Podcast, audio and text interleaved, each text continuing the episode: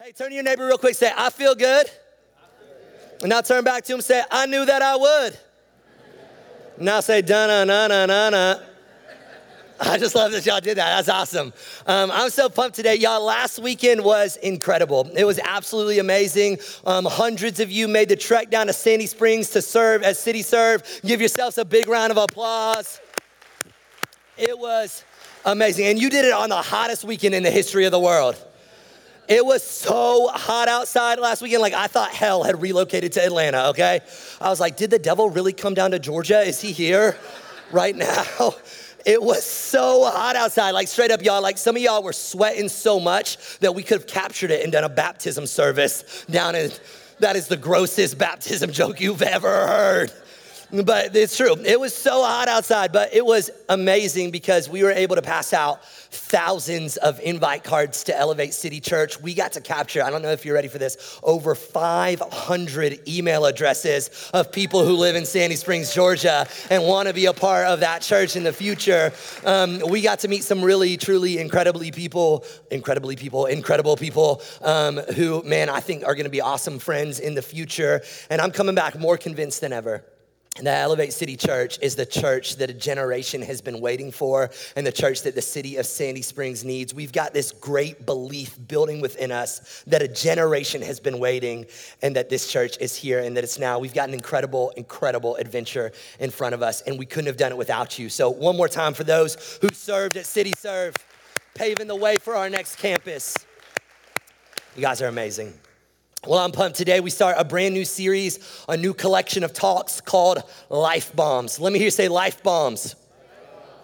And over the next several weeks, we're gonna be looking at some of the areas of our life that have a tendency of exploding if not addressed. And um, as we started to put this series together, coincidentally, not intentionally, not on purpose, all of the bombs just started with the letter F, okay? And I don't know about you, but I personally love the uh, creative, elusive approach our creative team took with the series graphic. If, um, if you haven't caught it yet, don't worry, you will.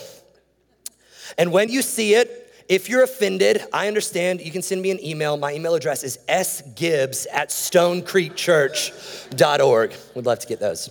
All right, let's pray and try to do something spiritual now. Jesus, um, thank you so much for today. And um, I just really do pray that hope would rise in this place today as we lean in to the areas of our life that tend to destroy us. I pray that we'd be released from those things so that we could step into the destiny that you have for each and every one of us. God, I pray that today that you would reframe us. I pray that you'd make us ready, open to receive what you've got for us this morning. God, I pray that we would lay every inhibition down, every preconceived notion down and just open our hearts and our lives to what you want to say to us this morning. And God, I pray that we would leave today walking in the victory that you purchased for us on Calvary. And Jesus, um, while I have your attention and we're talking about victory, I pray that you would help the Atlanta Braves victoriously overcome the sinful St. Louis Cardinals in Jesus' name. And all the Atlanta Braves fans said, Amen. Amen. It's playoffs, people. What do you expect? It's playoffs. Um, so, the life bomb that I want to talk to you about today is the life bomb of failure. And as I started to think about failure and think about what route I wanted to take to try to get you in on feeling the feeling of failure, on being engaged with the emotion of failure. I, have thought about it all week long and I thought, what do I do? Do I tell like a story from my childhood when like I failed and fell flat on my face and we'd all laugh together and then cry and there'd be this great story of redemption and it'd be awesome, right? Should, should I go that route or should I talk about the um, mistake I've made in my marriage? Because we know I made plenty of those. Um, and then talk about that failure and like set it up for where we're going. Like, what should I do? Like to try to get us to feel just that emotion, that feeling of just blowing it completely, utterly blowing it. What would make us feel that? And um, this is the best that I could come up with.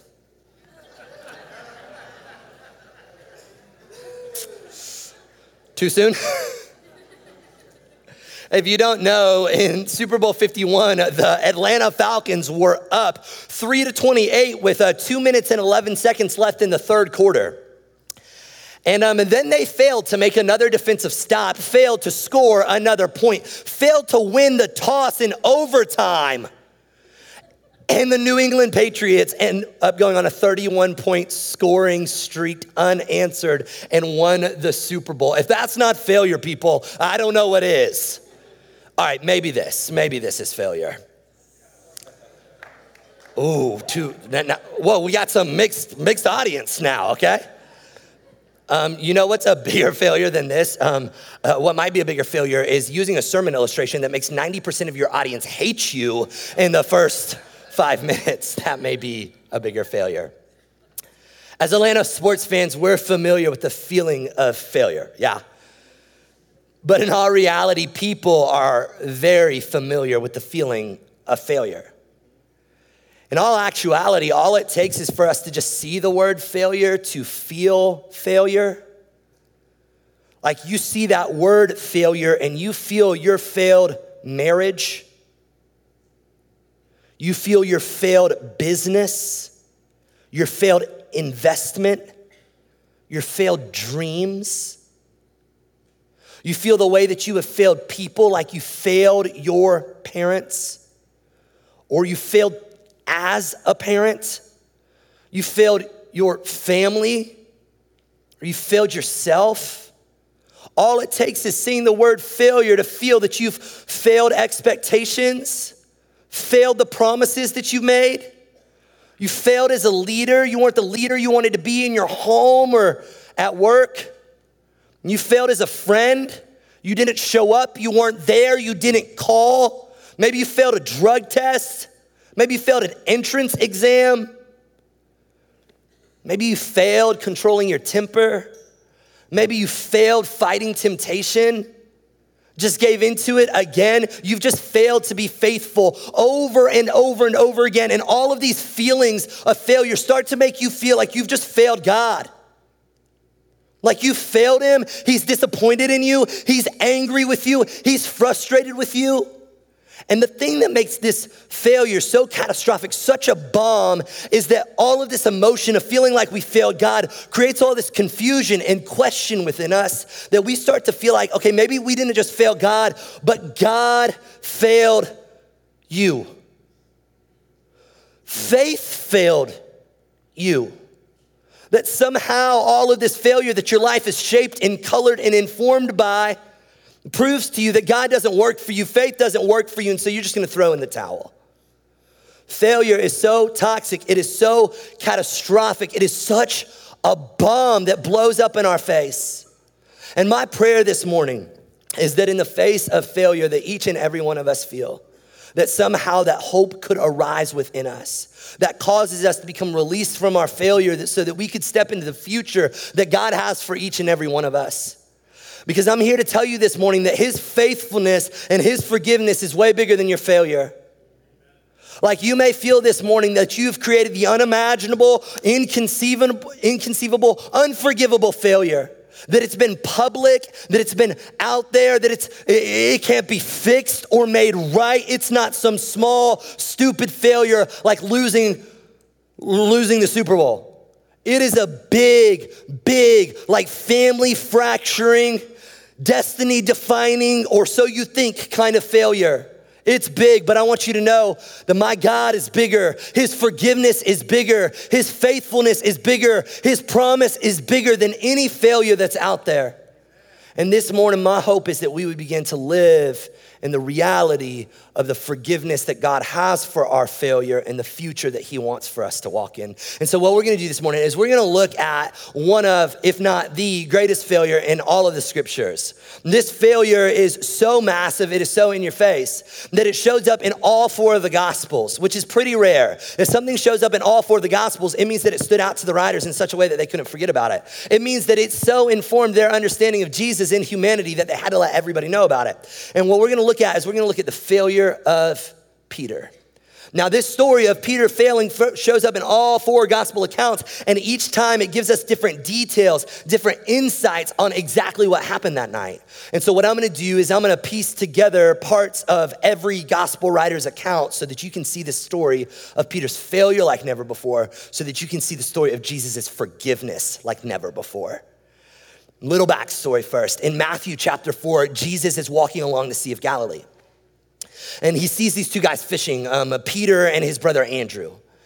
And he walks up to them on the Sea of Galilee as they are fishing, and he goes, Hey, I want you to follow me, and I'm gonna make you fisher of men. Immediately, they leave their nets and they begin to follow Jesus and they become disciples of this Jewish rabbi. Now, that story doesn't seem super significant until you understand the educational system for young Jewish boys. Young Jewish boys would grow up and they would go to what's called Beth Midrash. Let me hear you say Beth Midrash. Yeah, they'd go to Beth Midrash. And at Beth Midrash, they would study the Torah, they would try to memorize it, they would get an understanding of Jewish culture and history. And then the best and the brightest of Beth Midrash would move on to Beth Sefer. Let me hear you say Beth Sefer. And, and that would be like those who made the second cut. Think about it as like, like basketball trials. You make the second cut, you go on to Beth Sefer, the best and the brightest. And there you learn the oral tradition, you would learn how to communicate and how to lead. And then at the age of 15, the rabbi of the town would come and he would pick from the class of Beth Sefer the 10 to 15 best and brightest young Hebrew Jewish boys, and they would begin to follow him as a rabbi. And so at this point in Peter's life, where Jesus walks up to him, Peter's assumed the family trade because everybody who doesn't get picked, who doesn't get chosen, who's not good enough, goes and they study the family trade. And so here's Peter as a fisherman. And if he's a fisherman, it means that he's a failure. It means that he's not good enough, not smart enough, not religious enough, not perfect enough, couldn't study the law well enough to be a rabbi. And so he's already failed. And so Jesus is walking up to Peter and he is literally in the middle of his failure trying to pull him into a new future. And Peter begins to follow Jesus, and the story gets better. In Matthew chapter 16, Jesus and Peter and all of the disciples, they're on this vacation trip almost to this region called Caesarea Philippi. And while they're on the way there, Jesus um, starts to have these conversations with his disciples, and he gives Peter a nickname. And how many of you know the best nicknames come on road trips, right? Like when you're on road trips, you're just like jacked up on Mountain Dew and way too many sunflower seeds and gummy bears. And so you just start coming up with crazy nicknames for people, right? Um, I came up with some nicknames on some road trips. Um, one of the nicknames I came up with on a road trip was for my wife, okay? Um, I thought I had a small bladder in Jesus' name, okay, and I do. Um, but till I got married and we went on our first road trip, I had no idea how small a woman's bladder could be, okay? And so I gave my wife the nickname Can't Hold It Kayla, right? She cannot hold her bladder. And the best nicknames come on road trips. And so Jesus and his disciples are on this road trip, and he drops this nickname on Peter. He goes, Peter, you're the rock. And on this rock, I will build my church. What a dope nickname. I want to be the rock. Like Dwayne the Rock Johnson stole Peter's nickname. Like, how dope is that, right? That's an awesome nickname. You're the rock. You're strong. You're steady, immovable, can't crack, don't give way under pressure. You're the rock. Like, I want to be the rock. And the question that we've got today is can Peter hold up underneath the pressure of who he's supposed to be and what he's supposed to do? And that's where we pick up our story today. Matthew chapter 26, verse 30. And when they had sung a hymn, they went out to the Mount of Olives. Then Jesus said to them, You will all fall away because of me this night. For it is written, I will strike the shepherd, and the sheep of the flock will be scattered. Translation Jesus is gonna die, everybody's gonna go running for the hills. But after I'm raised up, I will go before you to Galilee. And Peter answered him, Though they all fall away because of you, I will never fall away, Jesus. I love what Peter does there. He goes, No, not me. Like he immediately throws his friends under the bus. He goes, Listen, Jesus, I'm sure that they're all gonna fall away. Okay, like let's be real. I grew up with Andrew. He's my brother. He's afraid of the dark. He's running first, okay? Um, Matthew, he's a tax collector, not the most upstanding citizen. He's definitely gonna give up on you uh, Jesus, Judas. Need I say more? Like they're gonna fail you, but not me. I'm not gonna fail you. And Jesus goes, Oh, no, no, no, Peter, you don't understand. Truly, I tell you, this very night, not something in the future, this very night before the rooster crows, you will deny me three times. Peter said to him, Even if I must die with you, I will not deny you. Gosh, that's so me, right? But Peter's like, Oh, you wanna bet, Jesus? You wanna bet I'm gonna deny you? Listen, I'm not gonna deny you. Another translation goes, I'll go to prison. And then he goes, No, I won't even just go to prison before I deny you. I would die before I deny you. That's just me, right? You tell me I can't do something, I'm like, Oh, yes, I will. I would do it, and I would do it blindfolded, and I would do it backwards, and I would do it naked, and I'll do it right now, right? Like, that's me. And Peter is puffing himself up. He's so sure, he's so confident that this is a place that he would never go and a sin that he would never commit. And isn't it those sins that get us the most? Isn't it those failures that we never thought were possible that are the ones that tend to crack us, the, the ones that tend to get us, the ones that tend to creep in, find their ways into our lives, and ruin the game? Like you grew up in that Christian family and you were never gonna get knocked up in high school. You were never gonna get knocked up in college. In Christian family, you were a Christian girl. You went to all the conferences, you kissed dating goodbye. You got the period, the pe- period, that's weird. There's gonna be a meme of me saying that going around our staff. You got the purity ring uh, before you had your period, okay? Man, I feel like a failure. Uh, Praise Jesus for grace right now. But you were there, right? You were there, and man, you made the commitment that you would never go to that place, you would never go to that space. You were gonna save yourself to, for marriage, but there you found yourself pregnant, out of wedlock. What do I do with the baby? And that emotion just made you feel like a failure. It was overwhelming, intoxicating, all consuming, too much to take. And then that failure created so much confusion, so much emotion where you just felt like nobody was for you and nobody was with you that you made the decision to get an abortion or put your kid up for adoption. And now you don't talk about it, you don't bring it up, you feel like a failure. And every time you see a young pregnant mom, every time you see a newborn baby, you just wonder what could have been and what happened. And you feel like a failure. And it was this place that you were never gonna go, this thing that you were never gonna do. I'm, uh, I'm, uh, I'm always so worried about the person who goes, I'm never going there. Like, I would never do that. I would never cheat on my spouse. I would never handle, mishandle money that way. I would never get caught up in a sinful lifestyle like that. Like, I, it's okay. I can hang out here. I can do this over and over again. I'm not going to become that. I'm never going to do it. It's like you thought Jesus was joking when he said pride comes before the fall. He wasn't joking. Like, now, I don't think that we need to live in this place of fear, but I think that we need a real healthy posture that understands that outside of the grace of Jesus, you have no idea who you could be, what you could do, or where you could go. Outside of the grace of Jesus, I want y'all to know I'm a hot mess. I am just a hot mess, prone to wonder, easily given over to sin. And so I, I, I don't want to be this Peter. I, I, think that this puffed up pride is paving the way for our failure but an understanding of how susceptible we as humans are to sin, are to failure, are to falling flat on our face. We're just naturally trippers, just naturally trippers, not great walkers. This is us, and this is Peter. And and sure enough, he, he leads with this confidence. He leads with this I'm never gonna fail, I'm never gonna blow it, and it paves the way for him to fail. And it's so interesting the way that this gets into our soul, right? Like, if that is your story, if you did something you never thought you would do, went to a place that you never thought that you would go, committed a sin that you never thought that you'd committed, and it's this failure that, that you now hold tight, isn't it so interesting that we don't talk about it? We don't bring it up? We don't share it with anybody. We don't talk to our kids about it. Maybe you've got this failure, this sin that you've never talked to your spouse about.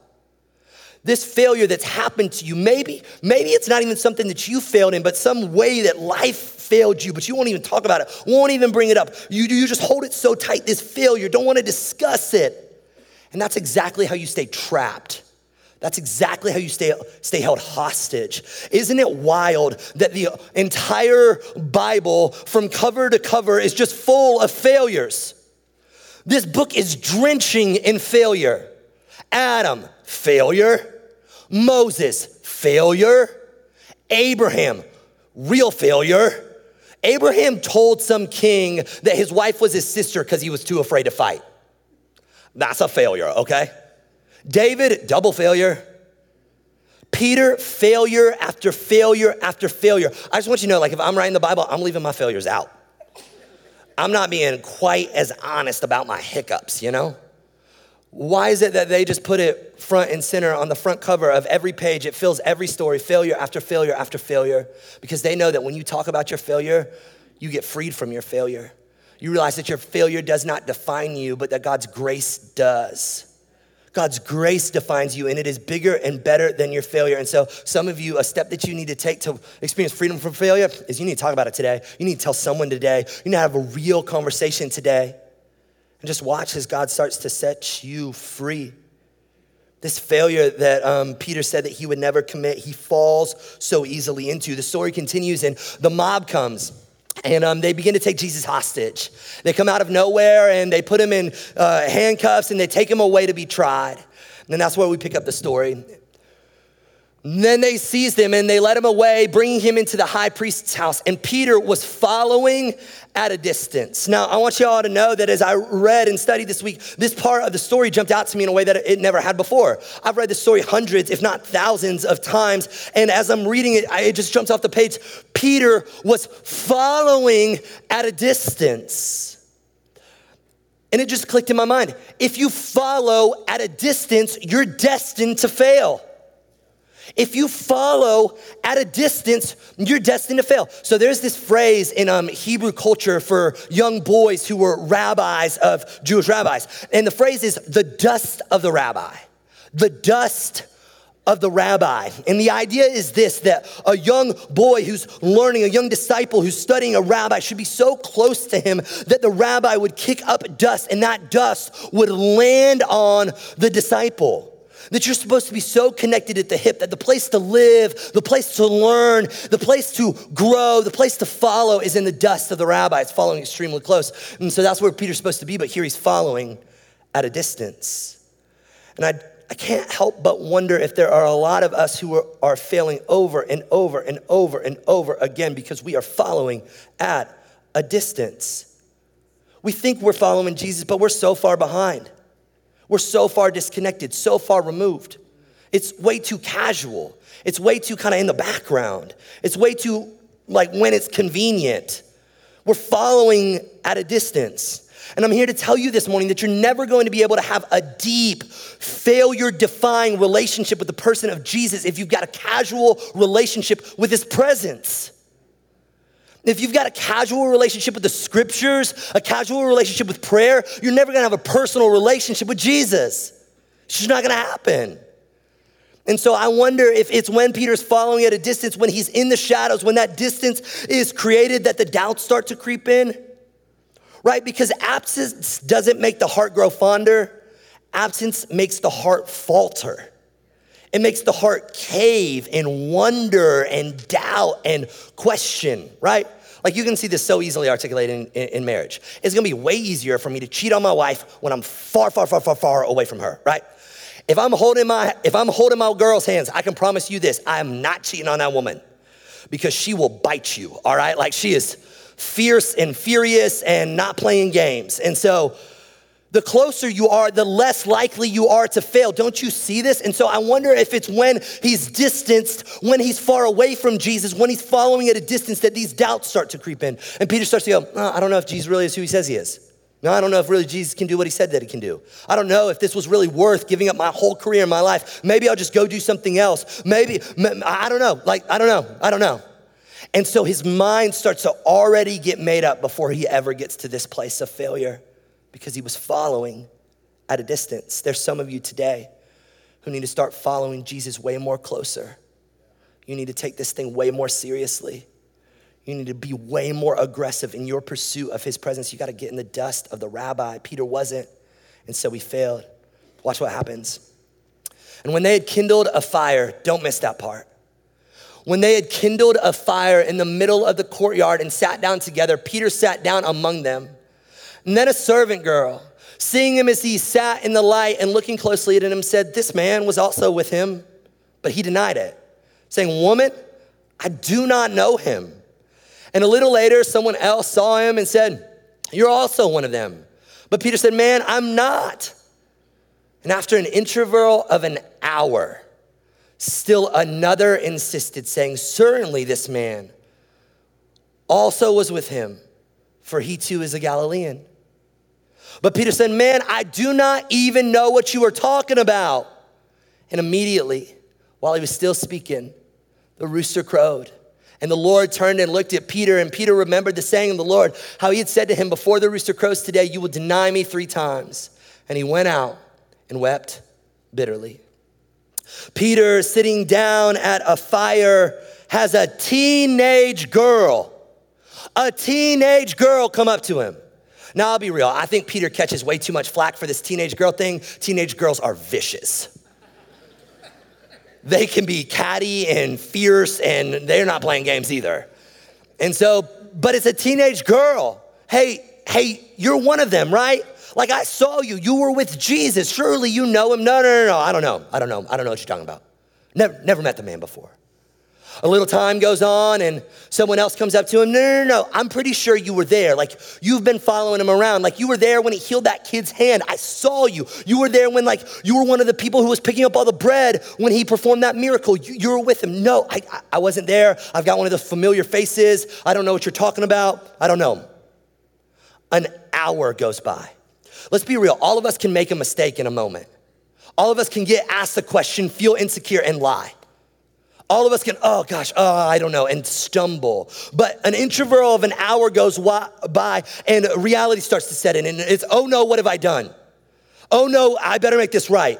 Oh, oh, no, I better apologize, right? Reality starts to set in. An hour goes by, and you would think Peter's like, this is, this is my shot, this is my moment of redemption, this is my opportunity to make right what went wrong. Somebody else asks him, Hey, hey, hey, you're a Galilean. You sound just like all those guys that were following him. Uh, your accent gave you away. And Peter goes, I don't even know him. Never seen him before.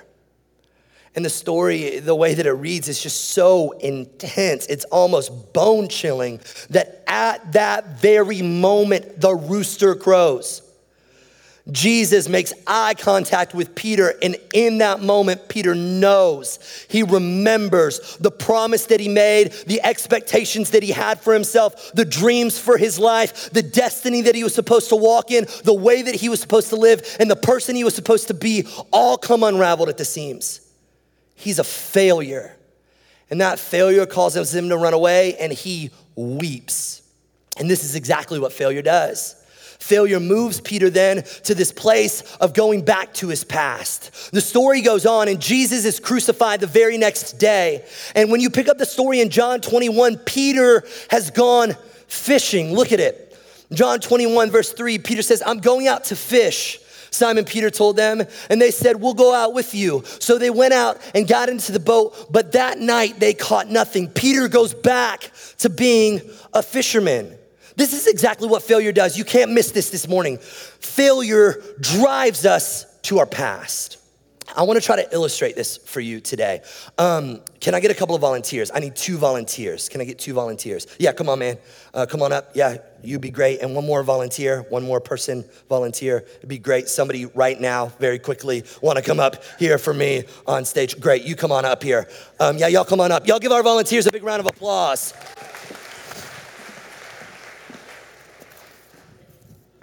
I want to try to articulate for you guys what's happening when Peter goes back to fishing. So, Leander, can you stand right here and can you hold that out for the crowd? Perfect. Yeah, just right there. That's great. And then, um, Joe, can you hold that? So, Peter, um, after Jesus crucified and he fails, what does he do? He goes back to fishing. So, he goes back to his fat past because failure, it drives us to our past. And what begins to happen is we start to live our lives in reverse. We get so focused on our failure, so focused on the relationship that didn't work out, so far focused on the dream that failed, so focused on the mistake that we made, so focused on just the mess that we've been. And that's where our mind goes, that's where our attention goes. We're constantly playing it on this repeat like it's a record. We get so focused on failure that we begin to live our lives in reverse. And how many of you know how hard it is to drive in reverse? It is so much more difficult to drive in reverse. I can hardly back out of my driveway in reverse.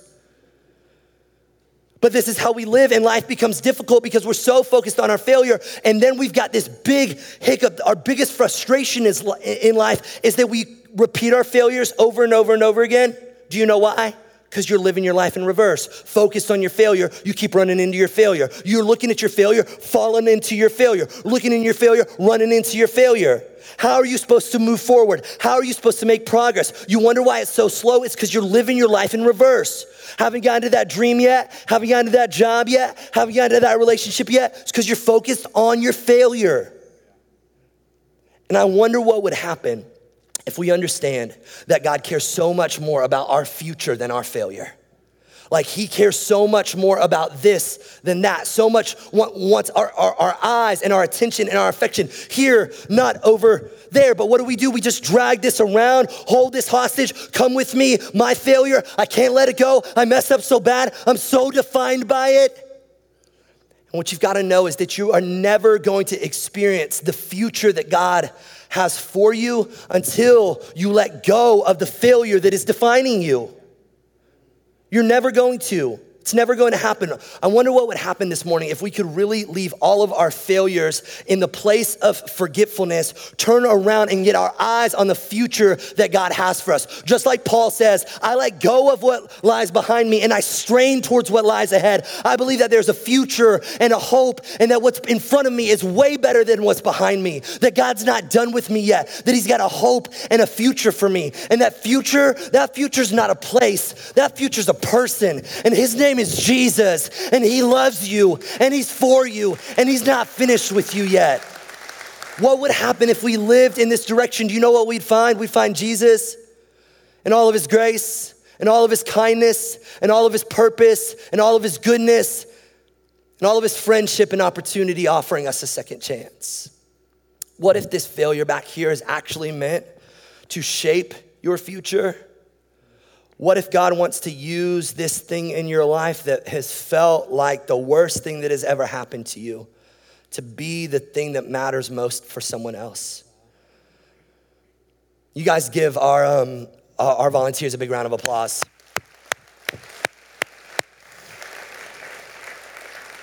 What if God wants to use your failure to shape your future?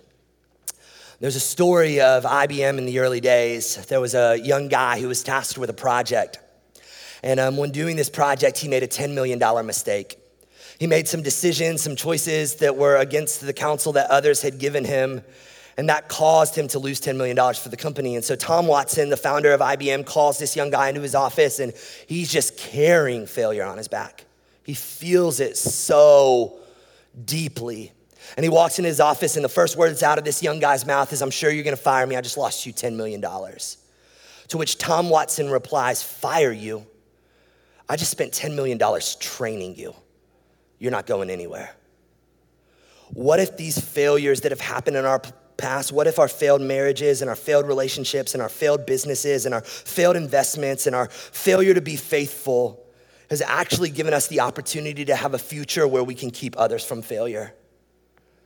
Where all of that was training for what God has for us next. Peter went back fishing and it's so interesting that if you remember the scripture, it says that he caught nothing. Try to feel the weight of that emotion. So he's gone back to his past. He's living in this failure. And so he goes, I've got to go back to who I was before Jesus. The only thing I know is to be a fisherman. And so here he is fishing. He's already failed to be a rabbi, already failed to be Jesus' disciple. If you read the story, he failed to stay awake and pray when Jesus asked him to in the Garden of Gethsemane. He failed to not deny the Savior of the world three times. Failure after failure after failure. And so here he is again in his past being a fisherman and he fails. He can't even catch any fish. Could you imagine the emotion of this guy? The intensity of this situation? It's right there that Jesus steps onto the scene. And what I love so much about this story and what just breaks my heart the most is that Peter doesn't go looking for Jesus, but Jesus goes looking for Peter.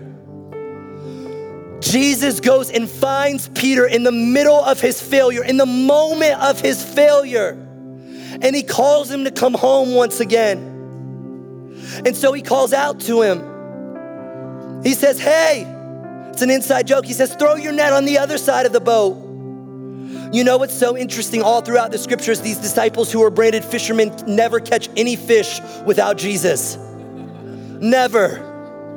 And so he goes, throw it on the other side of the boat. And sure enough, they throw it on the other side of the boat, and it's a haul of fish that almost breaks the nets. And in that moment, Peter knows that it's Jesus. He remembers those moments. And so He jumps into the water much like he did when he walked on water, but this time he's just all in. And he swims ferociously to the seashore. And as he makes it to the seashore, all these beautiful moments start to come together in this tapestry of grace that blows my mind. Watch what happens. John says this when they landed, they saw a fire of burning coals there with fish on it and some bread. So they show up. Peter gets out of the water and he runs towards Jesus, and there's this fire here.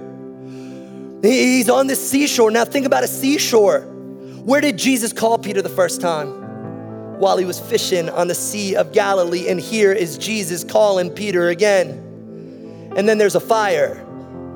A fire much like the night that Jesus or that Peter denied Jesus three times.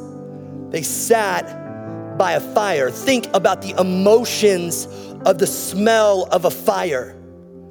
I think about being in Africa and the smell of a fire of poverty and burning trash. Like, I, I just can't get that out of my soul. And so I think about G- Peter seeing this fire, smelling this fire, and, and him just smelling regret, him smelling remorse, him smelling failure, and not seeing the redemption that Jesus is about to bring. And so Jesus asks Peter a question. He says, Peter, do you love me? Peter says, Jesus, you know I love you. Jesus says, then feed my sheep.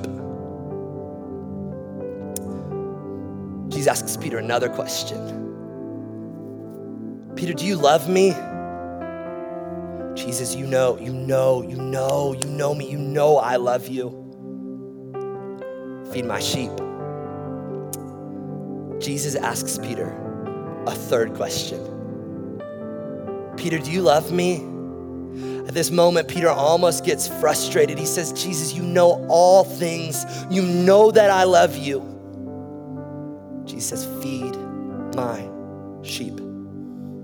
Three questions, three statements three exclamations of God's grace saying, For every single failure, I've got the opportunity of redemption. For every single shortcoming, I've got an opportunity for a new beginning. That I am going to ask you to step into believing again that, that, that your destiny has not been forfeited because of your failure. And I'm gonna invite you to come feed my sheep. You know that Jesus doesn't ask us questions for our or for his benefit, but for ours. He wants Peter to know because Jesus already knows, but he wants Peter to know that he knows that he loves him and that he's not through with him. And this opens the door for Peter to begin to move forward. And I just believe this morning so greatly that there are some of you who feel like you failed so miserably, so unimaginably, so inconceivably that you've gone back to fishing, that you're trapped in your past, held hostage by your failure. And God wants to release you from your failure so that you can step into your future today.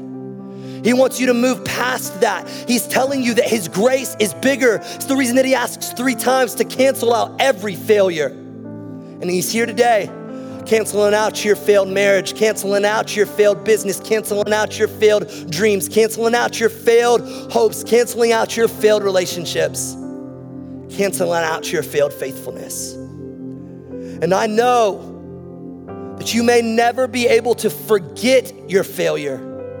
But today, I hope that you feel that you can be forgiven of your failure. That your failure is not the truest thing about you, that failure is not final, and that your future is just one step away.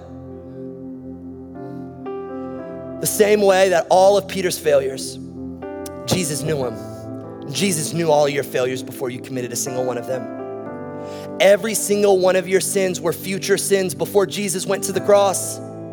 Do you know what that means? He knew you were gonna be a failure. He knew you were gonna mess up and stumble and be awkward and difficult. And He loves you anyways. He meets you in your failure, sees you in your failure, knows your failure, but His forgiveness is bigger, His forgiveness is better, His love is more wild than any force on earth, and He's inviting you to step into a future that's beyond what you ever dreamed was possible. Will you say yes to Him today? Let's pray. Jesus, I ask you that you would move in our hearts in such a powerful way that we become convinced that your forgiveness triumphs our failure. Jesus, I pray that we would begin to believe that the cross of Calvary stands as a stake in the ground that says, when we have failed, you don't. Jesus, you never fail. You never falter. You never fall short. You are perfect and blameless and innocent and pure. And that's why the grave and the resurrection swallows up all our failure. In Jesus' name. So I pray today that we would see the cross as this sign that says that although we have failed, we are not a failure. We have a hope and a future, and it is bigger and it is better than anything that's behind us. Father, I pray today that you'd move into people's hearts. If maybe today you felt like a failure your whole life, you've just walked in here today feeling like you failed God, feeling like you failed to be faithful, feeling like you failed to live out the destiny and the call that God's placed deep within you. And you've questioned whether or not maybe God's failed you. You've questioned whether or not it was even worth it anymore, but something's moved in your heart today. Some truth settled into your soul where you've become so convinced that what you need to do is to let go of your failure, to leave it at the foot of the cross, to let Jesus actually have what he's already paid for. And you want to say yes to stepping into the future that he has for you. I'm just going to invite you to pray this prayer. This is for those of you who've never followed Jesus, who've never laid your failure truly and really at the foot of the cross and want to say yes to Him today and to step into the future that He has for you, I'm just gonna ask you to pray this prayer. Repeat after me Jesus, I have failed. I've fallen flat on my face. I've made more mistakes than I care to admit. But I'm tired of doing life without you. I'm tired of living life in reverse. I'm tired of being defined by my failure. God, I surrender it today. I lay it at your cross today. I believe that your, your cross cancels out my failure and that your resurrection rewrites my future. I surrender to you as Savior and Lord. If that was you today, if you prayed that prayer, I want to give you an opportunity to really let go of your failure and to boldly and bravely step into the future that God has for you. And so, on the count of three, with every head bowed and every eye closed, if this is for you, you just say, I'm, I'm done with failure. I'm done with letting it shape me and define me, but I want to believe deeply in God's love for me and live in His love for me all the days of my life. On the count of three, I'm just going to ask you to boldly and bravely throw your hand up in the air. One, two, three. Praise God. I see you. Amen. Amen. Amen. Can we make some noise for, for people who are leaving failure behind and stepping into their future today, who are saying yes to Jesus? Come on. Jesus, your love is the most wild force on the planet. You find us in our failures. You find us in, in, our brokenness. You find us in, in our pride. You find us in our devastation. You find us in just all of our mess. And you love us anyway. But you love us too much to keep us there. You move us forward into a future that's bigger and that's better. And so we say yes to you today with reckless abandon. We're all in today with you and for you to the ends of the earth because there's more people who feel like failures who you've purchased a future for. And we claim that and believe that in the name of Jesus. And all God's people said, Amen. I invite you to stand as we celebrate God's love today in worship.